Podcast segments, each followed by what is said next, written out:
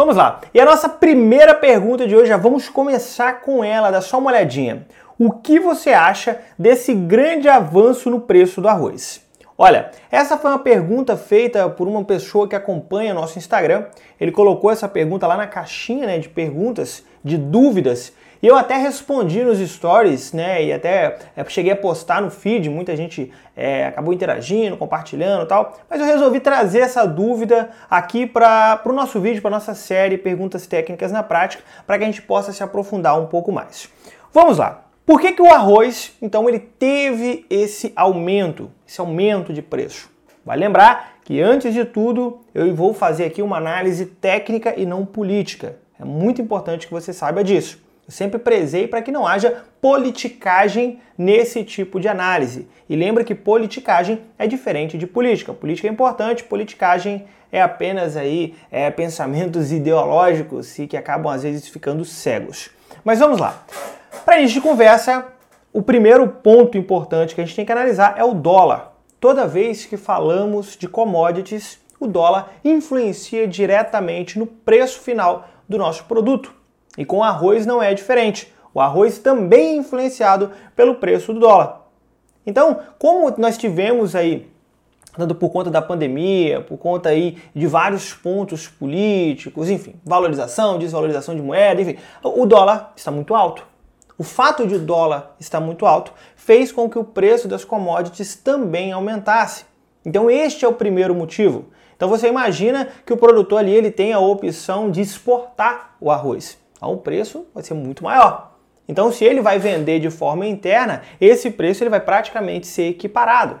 Então o mercado ele força esse aumento por conta do dólar. Então esse é o primeiro motivo. Então se o dólar está alto, automaticamente o preço das commodities tende a aumentar. É lógico que existem é, alguns programas políticos para que isso possa diminuir, existe aí também uma questão importante que deve ser levada em consideração, que são os contratos feitos por produtores, aí quando falamos de commodities, enfim, não vamos entrar nesses detalhes, mas saiba que o dólar influencia diretamente. Porém, além do dólar nós temos aqui um segundo motivo que nós devemos dar muito atenção e tentar até se colocar no lugar do produtor de arroz. Além também da entre safra, que é uma questão aí que até envolve políticas públicas que não cabe a nós discutir em uma análise mais técnica de produção, que é a questão de oferta e demanda. Oferta e demanda. Durante os últimos anos, a área plantada de arroz tem diminuído e tem diminuído significativamente. Faça uma análise da área plantada dos últimos 10 anos de arroz e você vai ver que essa área ela tem diminuído. E não é à toa. Se você se colocar no lugar do produtor de arroz, você vai ver que ele, existe sim os seus motivos para que ele deixe de plantar arroz. Existem questões técnicas, existem questões de preço, existe questão de custo de produção, de dificuldade de produção. Se você não é produtor de arroz, quiçá produtor rural, Desculpe, mas possivelmente você não vai entender essa dificuldade na prática. Entender o real motivo do produtor falar assim, cara, não compensa produzir arroz. Veja, eu não estou afirmando que não compensa produzir arroz, mas em algumas condições realmente não compensa. O custo de produção não compensa, a dificuldade não compensa. Para no final nós temos aí um produto que ele é subitamente desvalorizado, entre aspas. Querendo ou não, o arroz ainda é o carboidrato mais barato na mesa do brasileiro. E eu não estou aqui justificando e dizendo que o arroz tem que ficar caro, não, não estou dizendo nada disso. Estamos fazendo apenas uma análise um pouco mais técnica voltada para a produtividade. Então, por conta desses motivos, muitos produtores de arroz têm deixado de fazer o plantio da cultura. Até chegar o momento em que agora, primeiro por conta do dólar, depois por conta da grande demanda, a oferta então tem sido diminuída. E o que, que acontece quando a oferta é menor do que a demanda? O preço tende a aumentar. Então isso ocasionou, isso ajudou também para que o preço do arroz ele então ficasse aí um pouco mais caro, para que o preço do arroz aumentasse.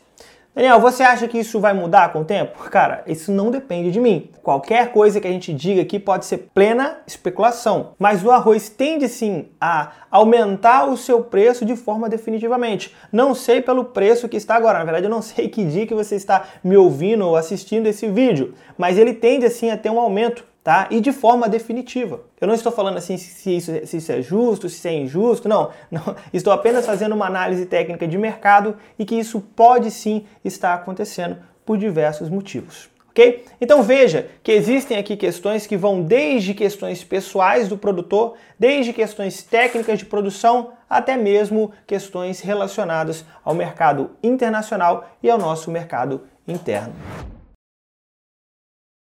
A nossa segunda pergunta de hoje, ela veio lá da comunidade dos alunos do CEPRAC. Os alunos do CEPRAC, que é o nosso curso de interpretação de análise de solos, recomendação de adubação e correção dos solos. Esses alunos, eles têm lá uma comunidade onde eles podem fazer perguntas diretamente para mim e interagir com outros alunos. E o Rafael, ele fez a seguinte pergunta: Boa noite. Qual a melhor maneira para se adicionar micronutrientes no solo? Por exemplo, cobre, molibdênio. Ou seria somente via foliar? Rafael é um aluno novo e possivelmente ele não chegou ainda no módulo né, que falamos especificamente sobre os micronutrientes. Mas eu resolvi, porque como muita gente tem me perguntado sobre isso, eu resolvi trazer essa pergunta aqui para vocês. Galera, é o seguinte: micronutrientes é, como quando a gente olha esse nome micronutrientes, a gente logo pensa, bom, então são nutrientes menores ou que a planta não precisa, e não é nada disso. Micronutrientes também são nutrientes essenciais, ou seja, a planta precisa dele para completar o seu ciclo de vida, para produção, enfim. Então são muito importantes e devem conter. Acontece que a planta precisa em menor quantidade do que os macronutrientes. Então esse é um aspecto muito importante. A planta precisa sim dos micronutrientes. Mas qual a melhor forma então de estar adicionando os micronutrientes no solo? A primeira forma é você mantendo o nível de matéria orgânica no ideal. Se você mantiver o nível de matéria orgânica no seu solo no ideal para o seu solo, automaticamente essa matéria orgânica ela tende a liberar sim os micronutrientes na quantidade que a planta precisa. Sim, a matéria orgânica ela tem essa capacidade. Pessoal, sempre que a matéria orgânica estiver alta na minha análise química, quer dizer que vai ter micronutriente? Não. Por quê? Porque quando a gente pega a matéria orgânica lá dentro da análise química, a gente não sabe em qual fase de decomposição que aquela matéria orgânica está. Então pode ser que ela esteja na sua fase inicial e ainda não há liberação de micronutrientes. Mas se você faz um bom planejamento de adubação orgânica ano a ano, automaticamente essa matéria orgânica ela tende a liberar aos poucos os micronutrientes e com o passar do tempo você terá micronutrientes disponíveis para a planta a ponto de não ter a necessidade de se fazer uma adubação específica para micronutrientes. Mas professor, é, meus micronutrientes, sei lá, o molibdênio, ele está baixo no solo. Qual a melhor forma então de se aplicando? Se eu colocar matéria orgânica agora não vai adiantar, né? Porque vai ser para longo prazo. Então, neste caso, o ideal é você fazer uma adubação mineral, utilizando algum adubo mineral simples ou até mesmo através de formulados que contenham o molibdênio para que você possa colocar de forma instantânea. Mas e se eu definisse fazer isso através da adubação foliar? A adubação foliar ela é muito interessante para ceder os micronutrientes, mas veja que a adubação foliar ela não resolve a questão nutricional como um todo. Ela vai ceder micronutriente naquele momento de aplicação. A absorção é rápida, sim, dias, semanas no máximo. Né? E alguns micronutrientes até horas. Podem ser absorvidos e até mesmo sintetizados. Mas ele só resolve essa condição na hora. E veja que a planta precisa dos micronutrientes em todo o seu ciclo. Então é muito importante que você já tenha esses micronutrientes disponíveis no solo. Pessoal, então não vale a pena fazer foliar? Vale muito a pena fazer adubação foliar, mas em momentos específicos em momentos de maior necessidade, de maior demanda, para que você possa potencializar a quantidade daqueles micronutrientes dentro da planta. Então, no geral, se eu colocasse aqui numa escala, primeiro matéria orgânica, Segundo, adubos minerais, tá? E tem diversos no mercado de acordo com os micronutrientes que você quer utilizar, até mesmo através de formulados. E terceiro, através da adubação foliar em momentos específicos e estratégicos para sua cultura. A nossa terceira pergunta de hoje, retirada também do Instagram, ela foi o seguinte: é viável incorporar calcário em pastagem já implantada? Apenas para aplicar a necessidade de calagem ao invés de um terço? Pessoal, sempre que falamos em incorporação de calcário, é muito melhor do que fazer de forma superficial. Sempre que você puder fazer a incorporação, faça. Ele vai, tá, vai te dar um retorno muito melhor de correção do solo. Agora, vamos com calma. Por quê? Em culturas já implantadas, e como a pastagem, por exemplo, é muito difícil estar fazendo a incorporação. Então é muito difícil estar fazendo incorporação. Então eu tenho que ter alguns critérios quanto a isso aqui. Se a cultura ainda não está implantada, então o que, que eu faço? Faço em área total, faço incorporação, aração, gradagem, como deve ser feito. né? Faço incorporação a 0 a 20 centímetros e vou potencializar a minha correção. Porém, se a cultura já está implantada e não há possibilidade de incorporação, então eu tenho que criar aqui algumas outras estratégias. Dentro de pastagem, existe sim uma estratégia específica em que em alguns casos pode ser possível. Nem sempre, em alguns casos pode ser possível. Que é você fazer uma grade leve, você fazer em área total e fazer uma grade leve, desde que você não danifique aí o sistema radicular, isso vai depender muito da forrageira que você está utilizando. Mas há essa possibilidade em alguns casos de fazer em área total e fazer uma grade leve. Essa é a única alternativa que você tem de incorporação quando a pastagem já está implantada. Mas professor, não há possibilidade de fazer incorporação. O que, que eu faço? Neste caso, nós vamos fazer o rebaixamento da pastagem e aí você vai fazer em área total para que esse calcário tenha o máximo de contato possível com o solo. Mas lembre-se, se você não vai fazer a incorporação, neste caso, infelizmente, não há possibilidade de você utilizar a quantidade total de calcário que deu no seu cálculo. Por exemplo, deu lá 4 toneladas por hectare. Essas 4 toneladas, dentro do cálculo de necessidade de calagem, ela equivale à camada de 0 a 20 centímetros. Então, se você vai fazer de forma superficial, o calcário não vai atingir 20 centímetros, então você tem que fazer isso de forma proporcional, que normalmente você vai utilizar de um terço a um quarto da quantidade de calcário que deu no seu cálculo de necessidade de calagem. A nossa próxima pergunta de hoje é a seguinte: olha só, pode utilizar o gesso ou o cloreto de cálcio para fazer a calagem? Vamos lá. Diretamente, não. Não. Se você vai fazer a calagem, se você quer fazer uma correção do solo 0 a 20 centímetros, o gesso não serve. Mas pessoal, por que não? Se você, se você for olhar o nosso insumo tradicional, que é o calcário, é o carbonato de cálcio, CaCO3, quem vai fazer a ação principal não vai ser necessariamente o cálcio. O cálcio vai ser importante porque ele vai estar ajudando a melhorar a nossa saturação por bases mas vai ser o CO3 presente no calcário que vai fazer a ligação com o hidrogênio, para que ele possa então estar neutralizando esse hidrogênio, retirando o hidrogênio ali, é, diminuindo a sua acidez, ou seja, aumentando o pH. Então, necessariamente, para que você faça a calagem, para que você faça a correção do solo, é muito importante que seja feito com o calcário. Existem outros insumos já hoje no mercado que fazem também essa correção, mas não é o gesso e não é o cloreto de cálcio né, respondendo aqui a pergunta. Professor, professor, por que então que a gente vai utilizar o gesso? É, para que então que a gente vai utilizar o gesso? Ele não serve para corrigir a nossa camada de 0 a 20, ele não serve para fazer a nossa calagem, para melhorar o pH. O gesso ele tem uma função muito parecida. Acontece que o gesso ele é muito mais solúvel do que o calcário. Então, quando eu fizer a aplicação de gesso, ele vai ter a capacidade de estar chegando nas camadas inferiores de 20, 30, 40 centímetros. E isso daqui vai ser interessante, porque nessas camadas pode ser que eu tenha ali a presença de alumínio. Então o gesso, o sulfato presente no gesso, ele vai ser capaz de neutralizar esse alumínio. Isso aqui vai ser muito importante para gente. Saiba que é necessário que eu sempre verifique as camadas inferiores, porque elas vão influenciar diretamente no nosso sistema radicular, principalmente em culturas cujo sistema radicular é muito bem desenvolvido. Neste caso, se eu tenho alumínio em profundidade, ele pode ser tóxico para a planta. Então agora eu vou precisar estar neutralizando esse alumínio em profundidade.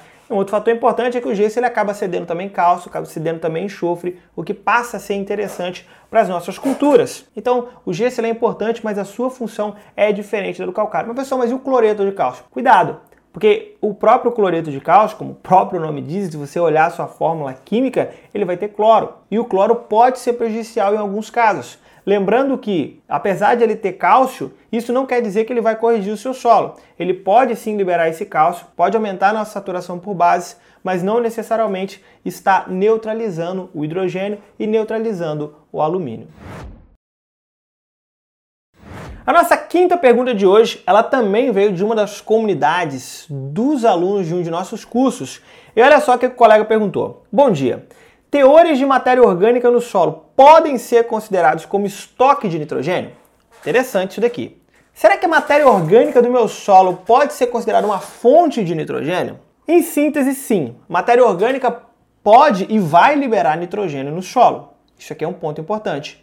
Quando eu tenho um bom nível de matéria orgânica no solo, e veja que esse nível de matéria orgânica, como eu já falei no início desse episódio, né, onde eu falei sobre matéria orgânica para outro ponto, mas a matéria orgânica em quantidades que já estejam presentes no solo. Não necessariamente somente aquela matéria orgânica que eu acabei de colocar no solo, acabei de fazer uma adubação orgânica ali, não quer dizer que ela já vai estar liberando nitrogênio. Não, porque a ação da matéria orgânica no solo é diferente de um adubo mineral químico. A matéria orgânica no solo, ela vai passar por um processo de decomposição, de bioestabilização, de liberação de ácidos úmicos, ácidos fúlvicos, que é neste ponto que vai haver liberação de nitrogênio, lá na frente. Ela demora um pouco para liberar nitrogênio. Um lado positivo é que se você faz um bom planejamento de adubação orgânica ano a ano, ciclo pós ciclo, você vai conseguir sim estar liberando nitrogênio em algumas fases específicas da cultura. Você não tem controle sobre essa quantidade, mas você vai criar sim essa reserva de, nitrogênio.